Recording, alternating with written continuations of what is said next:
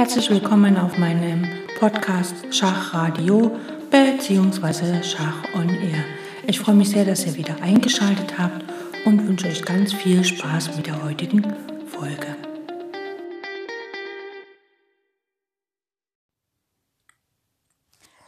Am Ende eines jeden Kapitels ist im Buch äh, Mein System von Aaron Nimsewitsch immer ein Schema zu dem entsprechenden Kapitel enthalten. Und das Schema zum vierten Kapitel zum Thema Freibauen ist quasi ein Frage- und Antwortspiel. Wir gehen das hier einfach durch und schließen damit auch das Thema Freibauer ab. Was natürlich nicht heißt, dass das in anderen Kapiteln nicht nochmal vorkommt, denn ein Freibauer ist ein ähm, sehr wichtig, wichtiges strategisches Element im Schach, weil es natürlich auch oft dazu führt, dass wirklich Partien gewonnen oder gar verloren werden. Also, dann zum Schema. Die erste Frage ist, wie entsteht ein Freibauer? Die Antwort dazu ist relativ einfach. Ein Freibauer kann halt nur dort entstehen, wo wir einen Bauern mehr haben, also dort, wo die Bauernmehrheit ist. Dort entsteht ein Freibauer und da gibt es die Regel vom Kandidaten. Die Regel besagt Kandidat nach vorn, also wenn man einen äh, Freibauern hat, also einen Mehrbauern hat, dann sollte man natürlich äh, den Kandidaten nach, vor, nach vorne schicken. Also wir schauen uns dazu mal eine Stellung an. Wir haben den weißen König auf B4, den einen weißen Bauern auf C4 äh, und drei weiße Bauern auf F2, G2, H2, den schwarzen König auf C6, einen Bauern auf B6, einen schwarzen und zwei Bauern am Königsflügel auf G7 und H7. Die Regel vom Kandidaten sagt, wir müssen herausfinden, wer der Kandidat ist. Der Kandidat ist hier der Bauer auf F2 für Weiß und das heißt, wir schieben den als erstes nach vorne. Wir würden also von Weiß, von der Denkart her, würden wir halt F4 spielen, später dann F5, damit sind die schwarzen Bauern festgelegt. Dann kommt G4 und G5 und dann kann man nach G5 F6 spielen, weil der Abtausch auf F6 erzeugt einen F-Bauern, der sein Ziel erreicht. Ähm, wenn natürlich die Bauern, die schwarzen Bauern nicht auf G7 und H7 stehen, sondern auf G6 und H5, dann spielt Weiß erstmal F4. Jetzt kann Weiß nicht mehr F5 spielen, sondern spielt erstmal G3. Ja, nicht H3 spielen, dann kommt H4 von Schwarz und alles ist gelähmt. Und nach G3 kann Weiß dann H3 spielen, G4 und letztlich dann sogar F5. Sozusagen muss er seine Bauernkette quasi von hinten aufbauen, aber eben nicht mit dem hintersten Bauern, also mit, dem, mit der Wurzel der Kette anfangen, sondern halt wirklich ähm, immer so, dass da nichts gelähmt werden kann. Das ist quasi ähm, zur ersten Frage. Wie entsteht ein Freibauer? Wie gesagt, er entsteht über eine Bauernmehrheit und da gilt es zu beachten, dass ähm, es eine Regel vom Kandidaten gibt. Das heißt also, Kandidat nach vorne, der muss als erstes vor, damit nicht, wenn man äh, nicht mit dem Kandidaten anfängt, quasi die ganze Bauernmehrheit Struktur gelähmt wird.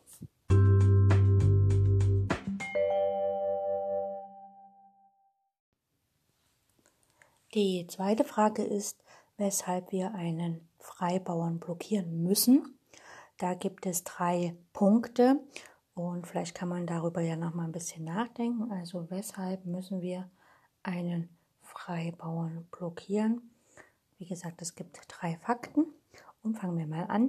Der erste Fakt ist, weil ein Freibauer immer vorzugehen droht. Äh, manche Freibauern opfern sich sogar beim Vorgehen, damit dahinterliegende Felder frei werden und wir können den Freibauern quasi als Verbrecher ansehen und es genügt nicht, ihn unter polizeiliche Aufsicht zu stellen, sondern man muss ihn direkt blockieren, also an seinen zukünftigen Taten direkt hindern.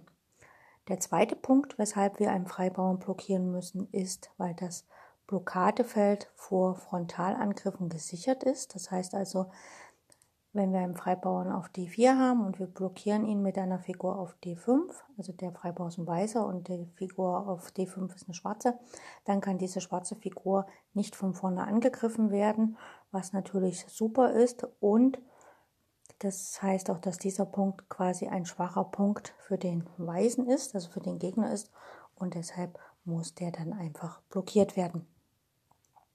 Und der dritte Punkt ist, habe ich schon beim ersten angesprochen, ähm, hängt sehr stark damit zusammen.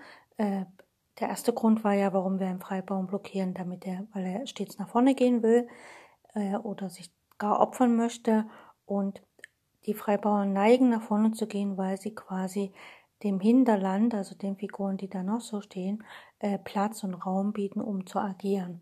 Und damit das nicht passiert, sollte man den Freibauern blockieren, denn damit kann man ganze Mannschaften, ganze, ganz, also ja, ganze Figurenkomplexe quasi lähmen. Und deshalb ist es wichtig, einen Freibauern zu blockieren. Also drei Punkte. Erstens, weil der Freibauer gerne nach vorne geht. Zweitens, das Blockadefeld selbst ist von Frontalangriffen gesichert und überdies ein, äh, und ein schwacher Punkt für den Gegner.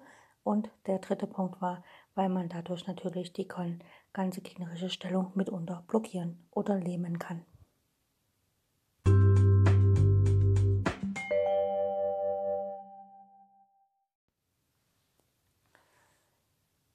Die dritte Quizfrage von Aaron Nimsewitsch ist, welche Anforderungen darf man an die Blockadefigur stellen?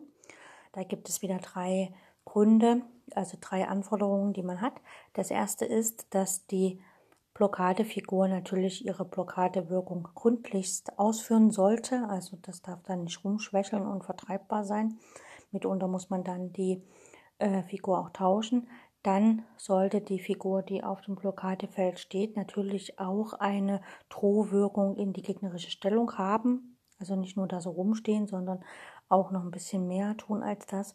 Und der dritte Punkt ist, dass natürlich die Blockadefigur sehr elastisch sein sollte, auch flexibel genug, um mal wegzugehen, wieder zurückzukommen und anderen Blockadefiguren möglicherweise sogar äh, Platz zu machen und äh, quasi den Platz zu tauschen. Die vierte Frage, wodurch werden Blockadewirkung bzw. Elastizität erhöht? Äh, die Blockadewirkung selbst wird durch die Verbindung mit dem Hinterland erhöht, also Überdeckung ist angebracht. Die Elastizität aber wächst automatisch mit der zunehmenden Blockadewirkung. Allerdings darf der zu blockierende Bauer nicht allzu weit vorgelassen werden. Das heißt also, manchmal ist es so, wenn ein Bauer auf der dritten Reihe steht und er marschiert halt zur achten Reihe hin, wir blockieren ihn dort mit dem Turm oder mit dem Läufer, dann ziehen wir Turm und Läufer weg. Ähm, durch können vielleicht noch ein paar Bauern absammeln oder was, aber rechtzeitig sollte dann diese blockierende Figur wieder zurückseiten und auf einem anderen Feld quasi immer noch blockieren. Fünftens, worin besteht das Rätselhafte im Falle Blockade? Nimzowitsch gibt die Antwort in dem Umstand, dass die Blockadefelder sich zumeist als in jeder Beziehung gute Felder erweisen, wohl erklärlich durch das erwähnte Tendieren des Blockadesfelds zu einem schwachen Punkt für den Gegner. Also für denjenigen, der ähm, den Bauern hat, der blockiert wird, ist ja das Blockadefeld ein schwaches Feld. Und für denjenigen, der den Bauern blockiert, ist ja das Blockadefeld quasi ein starkes Feld oder halt ähm, ein gutes Feld. Und das heißt also, das kommt der Blockade zugute. Das nächste, Nummer 6. Wie äußert sich das Spiel gegen eine Blockadefigur?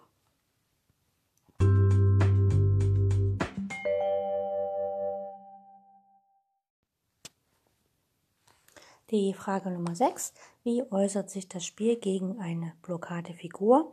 Da gibt es zwei Punkte zu beachten. Das heißt, das erste ist in Form von anzustrebender Entwurzelung. Das heißt also, man versucht, den, die Blockadefigur einfach zu entwurzeln, ihr quasi alle Arten von Schutz zu entziehen und dann selbst zuzuschlagen oder durch einen äh, Abtausch äh, des also der Blockadefigur, beziehungsweise man schlägt die Blockadefigur und es schlägt jemand zurück. Das heißt also, die Blockadefigur wird durch eine andere Blockadefigur ersetzt, was dann natürlich den Angriff erleichtert, beziehungsweise die Entwurzelung erleichtert. Und das ist halt auch eine Form des Spiels gegen die Blockadefigur. Frage Nummer 7. Warum ist die Opposition ein veralteter Begriff? Und da schauen wir gleich nochmal zur Antwort in dieses ähm, Kapitel. Ähm, Nimzowitsch hat ja ein dreiteiliges Vorgehen äh, im Sinne von äh, Opposition, also bei der Opposition angegeben. Und zwar ähm, möchte er natürlich ein dreiteiliges Manöver angeben, was eigentlich so ein bisschen gegen die Opposition spricht. Und zwar schauen wir einfach mal uns eine Stellung dazu an, die das ein bisschen erklärt. Und zwar steht der weiße König auf C4, ein Bauer auf B3 und der schwarze König auf B6. Und hier handelt es sich um die Eroberung des Punktes B5. Also Weiß möchte mit seinem König nach B5 kommen. Äh, warum gerade B5? Weil die Stellung des weißen Königs auf B5 das Vordringen des Freibauens nach B6 sichern würde denn die Stellung König B5 braucht der König nur zur Seite zu rücken, also König C5 zu spielen und der B-Bauer, den wir uns bereits nach äh, B4 denken, wird unbedingt nach B6 gelangen. Und ähm, aber ähm, in der Diagrammstellung ist aber B6 die erste ungesicherte Etappe auf dem Weg zum Freibau, des Freibauens zur Dame, denn die Felder B4, B5 sind schon durch den König auf C4 vollständig gesichert. Das heißt also, wir müssen mit unserem König nach B5 gelangen. Also unternehmen wir den Frontalangriff gegen den Punkt B5. Also Weiß möchte nach B5 gelangen und das ist wie ein, also diesen Punkt betrachtet er halt quasi als ähm, zu blockierendem Punkt und da macht er einen Frontalangriff dagegen und spielt erstmal König B4. Das ist der erste Teil seines dreiteiligen Manövers. Äh, wir würden sagen, Weiß geht in Opposition. Wer aus Opposition raus muss, hat das Nachsehen. Also Schwarz spielt hier König A6 oder nach C6 und das Ausweichen müssen des Königs, das war der zweite Teil. Also, also Weiß setzt eine Blockade gegen B5, ein Frontalangriff gegen B5 und Schwarz muss zur Seite gehen. Das ist dann der zweite Teil des dreiteiligen Manövers. Und jetzt kommt von Weiß König C5. Ne, er umgarnt das Feld B5. Und das ist quasi der dritte Teil, die vollzogene Umgehung. Und nun gelangt eben der weiße König wunschgemäß nach B5, denn Schwarz muss ja König B7 spielen, kann auch König A7 spielen und Weiß spielt König B5 Ziel erreicht. In der so entstandenen Stellung wäre das erfolgte König B5 bereits als Frontalangriff gegen das nächste Etappenfeld, also Etappenziel äh, B6 aufzufassen. Das dreiteilige Manöver gegen B6 gerichtet verläuft dann ganz analog dem eben vorgeführten, nämlich, wenn jetzt Weiß äh, Schwarz König A7 spielt, spielen wir König C6, wir umgarnen wieder das Feld ähm, C6 und dann, wenn Schwarz zieht, dann können wir König B6 spielen und wenn dann nach König B6 kann halt der Bauer einfach vormarschieren und im geeigneten Moment gehen wir nach C7 bzw. A7 mit unserem König und der Bauer hat freie Bahn bis zur Umwandlung. Und das ist natürlich äh, dann wunderbar. Für die Verteidigung hat der äh, Nimzowitsch auch ein ähnliches, ähm, sag ich mal, Manöver angegeben, auch dreiteilig. Das heißt, wir haben hier eine ähnliche Stellung. Weißer König C4, Bauer B4 und der schwarze König auf C6. Weiß ist am Zug, spielt B5 Schach. Ne, der, Bauer, der König ist leider noch nicht vor dem Bauern. Der König müsste versuchen, auf das, Umba auf das Schlüsselfeld B6 zu kommen. Aber hier spielt er erstmal B5. Und Schwarz bleibt vor dem Bauern. König B6 blockiert quasi den Bauern. Der König geht nach B4 der Weise. Und jetzt geht der schwarze König auf das, auf das Reserve-Blockadefeld, nämlich König B7 macht er einfach, ne, eins zurückgehen. Äh, Weiß spielt König C5 und Schwarz spielt König C7. Man könnte auch sagen, äh, nach B5 geht äh, Schwarz nach B6 vor dem Bauern. Weiß betritt die Opposition. Schwarz muss die Opposition verlassen, bleibt aber vor dem Bauern. Weiß versucht vor den Bauern zu kommen und da tritt Schwarz wieder in die Opposition, nämlich nach König C7. Und jetzt geht es halt so weiter, wenn Weiß jetzt äh, B6 spielt, bleibt der König wieder vor dem Bauern, blockiert den Bauern. Weiß spielt König B5, Schwarz geht auf das Reserveblockadefeld, Weiß spielt König C6, Schwarz geht in die Opposition, König C8, Weiß spielt B7, betritt die siebente Reihe mit Schach, also laut, König B8 und nach König B6 ist Patt, also unentschieden. Und da kann halt Weiß gar nichts dran ändern in dieser Stellung. Und das äh, Nimzowitsch erklärt quasi ähm, die Opposition mit seinem dreiteiligen Manöver und sagt auch deshalb, dass der Begriff Opposition einfach ein veralteter Begriff ist.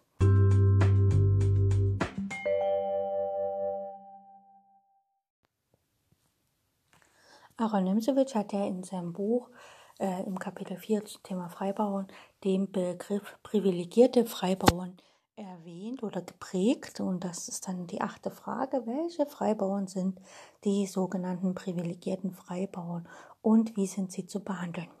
Da gibt es drei verschiedene Punkte. Das erste ist, äh, dass zwei Bauern verbunden sind. Das heißt also, die stehen direkt nebeneinander. Optimal stehen sie immer direkt nebeneinander auf einer Reihe und sollten dann halt immer gemeinschaftlich auch vorrücken. Da muss man darauf achten, dass man sie nicht ungünstig vorrückt, sodass dann eine riesen äh, Lähmung entstehen kann durch den Gegner, sondern man muss sie halt eine rückt vor, dann kann der König in die Lücke gehen, um sozusagen als Plombeur äh, quasi äh, zu agieren, sodass dann der andere Bauer wieder Platz hat, um auch vorzurücken. Das ist quasi die erste Form. Die zweite Form ist der sogenannte gedeckte Freibauer. Das heißt, da ist ein Freibauer, der immer durch einen Kameraden hinter sich gedeckt ist und ähm, der kann dann im geeigneten Moment, wenn der König quasi in einer Zugzwangssituation steckt äh, und das Quadrat des Bauern verlassen muss, natürlich nach vorne rücken und sich zur Umwandlung begeben. Die dritte Form von privilegierten Bau Freibauern ist der entferntere Freibauer. Nimsowitsch nennt es der entferntere Freibauer, nicht der entfernte Freibauer, wie das heute genannt wird. Das ist ein Freibauer, der einfach weiter weg vom Spielgeschehen ist. Der hat quasi eine ablenkende Wirkung. Und man muss natürlich gucken, dass man ihn im geeigneten Moment äh, zum Ablenken schickt. Manchmal ist es auch so, dass lieber dann der König schon, dass der Freibauer da, der entfernte Freibauer einfach stehen bleibt, weil der gegnerische König länger braucht, um ihn zu ähm, erobern, denn wenn man ihn vorsetzt und näher an den König heransetzt, der ihn erobern will, hilft man ja dem Gegner. Und wie gesagt, man soll nie dem Gegner helfen. Die letzte Frage in unserem Quiz ist das Ziel und der Zweck eines Vorgehens im Falle von Freibauern. Also wann soll ein Freibauer sich nach vorne bewegen? Also der erste Punkt, es gibt wieder drei Punkte, ist, äh, wenn sich der Freibauer dem Endziel der Umwandlung zu nähern droht oder um verschiedene Punkte im gegnerischen Lager zu decken, dann soll er auf jeden Fall vorgehen. Also wenn er quasi die, das Potenzial hat, wirklich auch an seinem Endziel anzukommen, dann sollte er sich bewegen und nicht einfach verharren. Deswegen muss man natürlich gucken, wenn man einen gedeckten Freibauern hat, dann sollte man ihn nicht zu früh vorspielen, sondern wirklich erst, wenn man weiß, okay, der kann jetzt äh, die Stellung massiv verbessern, beziehungsweise den gegnerischen gegnerischen Figuren äh, stark unter Druck setzen.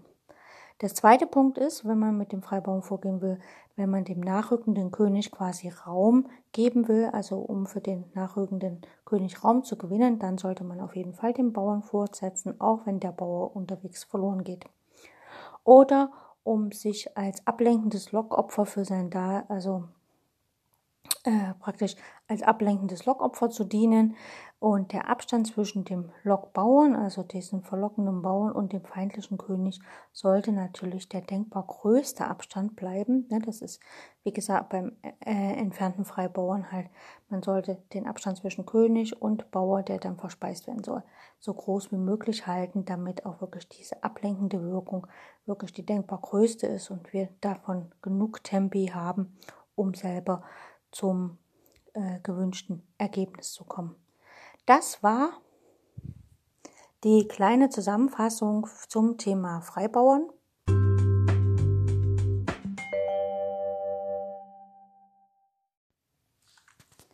Damit haben wir das Kapitel um das Thema Freibauern aus dem Buch Mein System von Aaron Nimsowitsch würdig abgeschlossen. Das nächste Kapitel besteht quasi nur aus einem Teil und das ist das Kapitel zum Thema Abtausch. Das geht relativ schnell. Ähm, Abtausch ist natürlich immer wieder eine Frage, die überall auftaucht. Äh, deswegen kann man mit diesem Kapitel nur ein bisschen was andeuten bzw. Ähm, aufzeigen. Später dann in den weiteren Kapiteln in unserem Buch äh, kommen wir immer wieder auf den Abtausch zurück. Also zum Beispiel bei den Elementen der Endspielstrategie, da spielt natürlich auch der Abtausch eine große Rolle. Oder ähm, auch dann bei anderen äh, Kapiteln, zum Beispiel beim Kapitel die Bauernkette ist ja auch mal die Frage, wo tausche ich ab, wie mache ich das und so weiter. Und natürlich auch in den ganzen praktischen Kapiteln zum Thema Positionsspiel spielt der Abtausch auch eine äh, große Rolle. Und deshalb, ähm, auch wenn das Kapitel Abtausch dann, das fünfte Kapitel, kurz erscheint, wird es aber doch eine sehr zentrale Rolle spielen. Ähm, ja, ich hoffe, es hat euch Spaß gemacht zuzuhören und ich wünsche euch maximale Erfolge mit euren nächsten eigenen Schachpartien und wir hören uns bald wieder. Bis dann.